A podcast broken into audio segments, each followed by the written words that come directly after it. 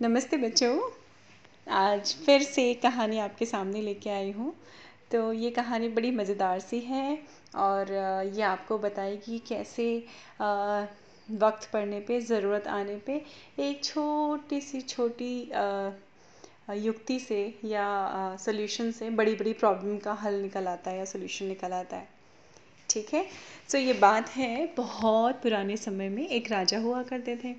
और राजा जो है काफ़ी ध्यान रखते थे अपनी प्रजा का, जैसा हमेशा राजा होते हैं, उनका राजकाज चल रहा था। और एक दिन वह सुबह सुबह सैर पे निकले। सैर मतलब वॉक पे निकले, जैसे हम लोग मॉर्निंग वॉक करते हैं इवनिंग में भी जाते हैं बट उस समय वो सुबह सैर पे निकले। और जब वो जा रहे थे, थोड़ी देर बाद उतर के वो पैदल भी चलने लगे, नदी एक थी उनके राज्य में, बहुत ही अच्छी। तो उनको सुबह सुबह का वो शांत माहौल कल कल बहता हुआ पानी नदी का, चिड़िया पेड़ों पे चहचहा रही थी। उनको बहुत ही सुंदर लग रहा था और सामने से उनका राज्य जो था वो पश्चिम की तरफ़ था और सामने से उनको उगता हुआ सूरज दिखाई पड़ रहा था। तो पानी में उसकी जो रिफ्लेक्शन आता है ना, उसकी आभा आती है, छटा आती है तो ऐसा लगता है कि एकदम गोल्डन गोल्डनिश वाटर हो जाता है।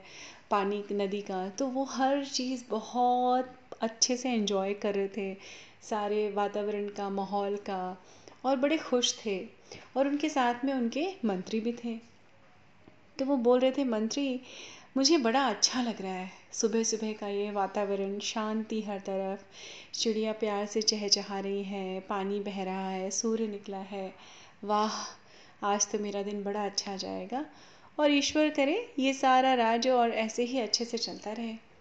तभी उनका ध्यान गया कि ईस्ट की तरफ़ जहाँ से सूरज निकल रहा था थोड़ी दूर उनकी थोड़ी दूर के बाद उनका एक और राजा था दूसरे राजा का राज्य था।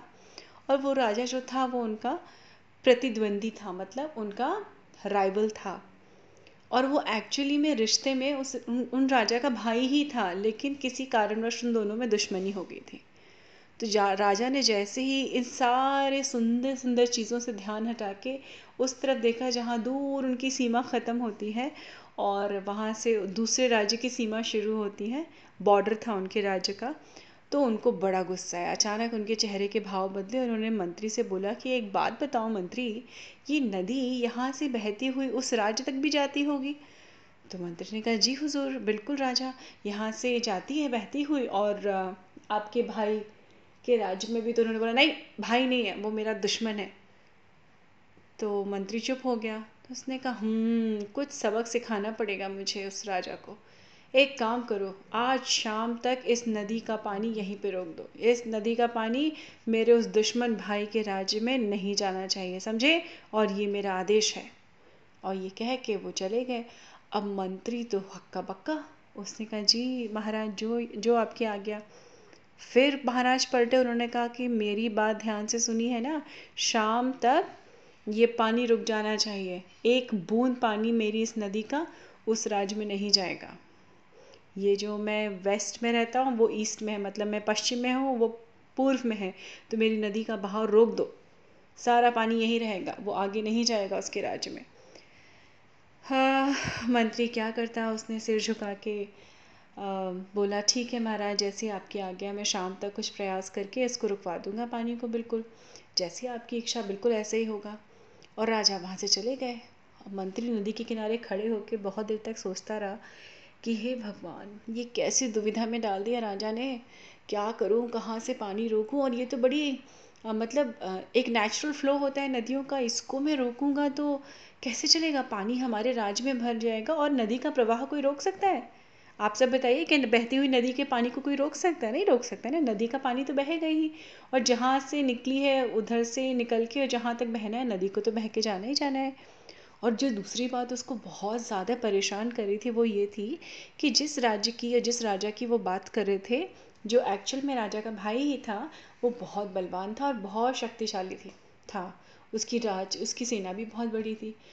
तो उसको जो मंत्री था राजा का, इस राजा का, वो बड़ा दूरदर्शी था। उसने कहा, अगर मैंने ये पानी रुकवा दिया, किसी भी तरह से करके, चलो कुछ भी करके तो क्या होगा, दूसरा दूसरा युद्ध शुरू हो जाएगा। उसी बात पे एक छोटा सा, छोटी सी बात पे एक युद्ध हो जाएगा।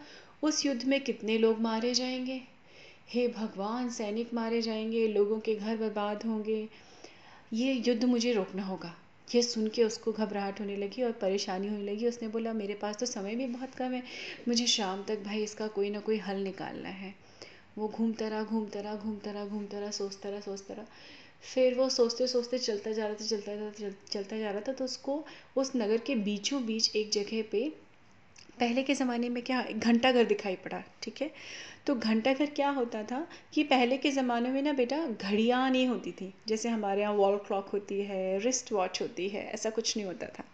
तो उस समय में टाइम कीपर्स होते थे, समय बताने वाले। तो वो क्या करते थे, हर एक घंटे के बाद घंटा बजाते थे। बड़ा सा घंटा होता था और उसकी आवाज़ उस पूरे राज्य में और शहर में गूंजती थी। तो इस तरह से लोगों को पता चल रहा था एक घंटा बजा, टंग तो मतलब एक बज गया, दो बजा तो दो बज गया एंड सो ऑन तो उसको देखते ही वो मंत्री बहुत ही बुद्धिमान था, उसके दिमाग में एक आइडिया आया। उसने फटाफट वहाँ घंटा घर में जाके टाइम कीपर्स को बुलाया। तो दो टाइम कीपर्स होते थे, एक पहले बारह घंटे का टाइम देखता था और दूसरा, दूसरे शिफ्ट की। तो उसने बुलाया और उसने कहा कि देखो, मैं तुमसे एक बात कहता हूँ, आज मेरी बात मानो। तो उसने बोला, जी, मंत्री जी, आप जैसा कहें। तो उसने उसके कान में फुसफुसा के कुछ आइडिया दिया और और खुशी खुशी राजा के दरबार में वापस आ गया। दोपहर के बाद राजा ने कहा हम्म क्या समाचार है मंत्री? रुक गया नदी का पानी कि नहीं रुका? या मैं आके चेक करूँ? तो उसने बोला, जी जी, महाराज, पूरा यत्न और शाम तक वो पानी बिल्कुल रुक जाएगा। तो राजा ने कहा, शाबाश, मुझे यही उम्मीद थी। अब देखती हूँ, बहुत चालू बनता है ना, बहुत ज़्यादा देखता हूँ कैसे उसको पानी मिलता है। उसके राज्य में जब पानी नहीं मिलेगा, मेरी नदी मेरे राज्य से निकल रही रोक दूँगा मैं, बिल्कुल नहीं दूँगा एक बूंद पानी उसको, अकड़ थी राजा के अंदर। और ऐसा कह कि उसने कहा, ठीक है, मंत्री, मैं कल सुबह चलता हूँ, देखता हूँ तुमने कितनी अच्छे से राज नदी का पानी रोका है। मंत्री ने कहा, जी, हजूर, जो आ गया, बिल्कुल, आप चलिएगा कल सुबह। और ऐसा कह के रात हो गई, राजा ने खाना वाना खाया चेंज वेंज किया, जो भी करना था, और वो सो गए। तो जैसे ही वो सो गए, कुछ घंटे के अंदर ही टन टन टन करके छः घंटे बजे। अब राजा की आँख खुली। राजा ने कहा, अरे, लगता है सुबह के छः बज गए भाई। चलो चलो चलो, मेरे वॉक का टाइम हो गया, मैं जाता हूँ और उनके दिमाग में वही घूम रहा था, जाता हूँ, नदी को देखता हूँ, कैसा रोक के रखा है पानी। और जैसे वो बाहर निकले, खिड़की से पर्दा वर्दा हटाया, उन्होंने देखा तो उन्होंने बोला, अरे, ये तो बिल्कुल अंधेरा है। ये कैसे हो गया? तो उसने जो है मंत्री को बुलवाया कि, अंधेरा कैसे? भाई घंटा घर ने तो छः बजा दिए, सुबह का छः बज गया। मंत्री को बुलाओ, इतना अंधेरा कैसे है? तो मंत्री ने उससे कहा, महाराज प्रॉब्लम ये है कि जैसे आपने पानी रोक दिया तो आपके भाई को पता चल गया, जो आपके दुश्मन है, उन्होंने बोला, ठीक है, मेरे पास तो सूरज है, मैं सूरज को नहीं उगने दूँगा। आपने नदी का पानी रोका, मैं सूरज रोक लूँगा। तो उसने कहा, ऐसे कैसे रोक सकता है वो सूरज? ऐसे कैसे हो सकता है सूरज उसका है क्या? तो उसने बोला, जी महाराज, मैंने भी उनसे यही कहा था और उन्होंने बोला, ना, जब मेरे बड़े भाई जो है वो पानी रोक सकते हैं कि नदी उनकी है? नदी भी उनकी नहीं है। ये तो सब हमें नेचर से मिला है। सूरज, नदी, पेड़, पौधे, इसको रोकने का, काटने का क्या मतलब है? तो मैं भी सूरज को रोक दूँगा। सूरज ही नहीं निकलेगा। अब कर लो जो करना है। अब तो राजा घबरा गया राजा ने कहा, हे भगवान, ये मैंने क्या कर दिया? अरे अरे, मंत्री, एक काम करो, जाओ जाओ जाओ। फटाफट से नदी को खोल दो यार, सूरज नहीं निकलेगा तो बड़ी परेशानी हो जाएगी मुझे। ऐसे कैसे होगा? हमारा तो सारा काम ठप हो जाएगा। तो वो एकदम हैरान, परेशान थे और उन्होंने बोला, ठीक है, जाओ जाओ, अभी के अभी मेरा आदेश है, जाओ जाके सारे पानी रोक दो, पानी खोल दो। कोई भी पानी नहीं रोका जाएगा। सही कह रहा है वो और उसको बोलो, मेरे भाई को संदेश भिजवाओ, मेरा दुश्मन भाई है कि वो सूरज को निकलने से ना रोके। ऐसे कैसे हो सकता है? मुझे भी सूरज चाहिए। और वो जाके दोबारा सो गए। और उसके थोड़ी देर बाद ही मंत्री हल्का हल्का मन में हंस रहा था।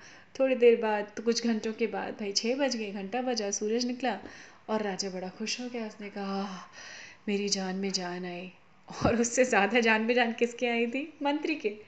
क्योंकि उसने अपनी छोटी सी समझ बूझ से क्या किया? एक बहुत बड़े युद्ध को होने से बचा लिया। ये तो शर्त यह था कि अगर राजा अपनी इज़्ज़त पे अड़े होते और मंत्री ने भी बेवकूफ़ों की तरह से अगर उनकी बात मान के पानी को रोकने की कोशिश की होती तो भाई दूसरे राज्य के राज्य को भी गुस्सा आता राजा को। और फिर लड़ाई होती लड़ाई होती तो कौन मरता? बहुत सारे लोग मरते। जान माल, हर चीज़ का नुकसान होता है। तो उस मंत्री की छोटी सी अकल ने क्या किया? एक बहुत बड़ी प्रॉब्लम से लोगों को, राज्य को बता, बचा लिया और राजा के दिमाग में भी एक अच्छी सी बात बिठा दी कि नेचुरल चीज़ों को नदी के पानी पे, सूरज की रोशनी पे किसी का हक नहीं होता, वो सबके लिए एक बराबर होती है। अच्छी लगी आपको कहानी बच्चों? फिर मिलती हूँ आपसे। बाय नमस्ते।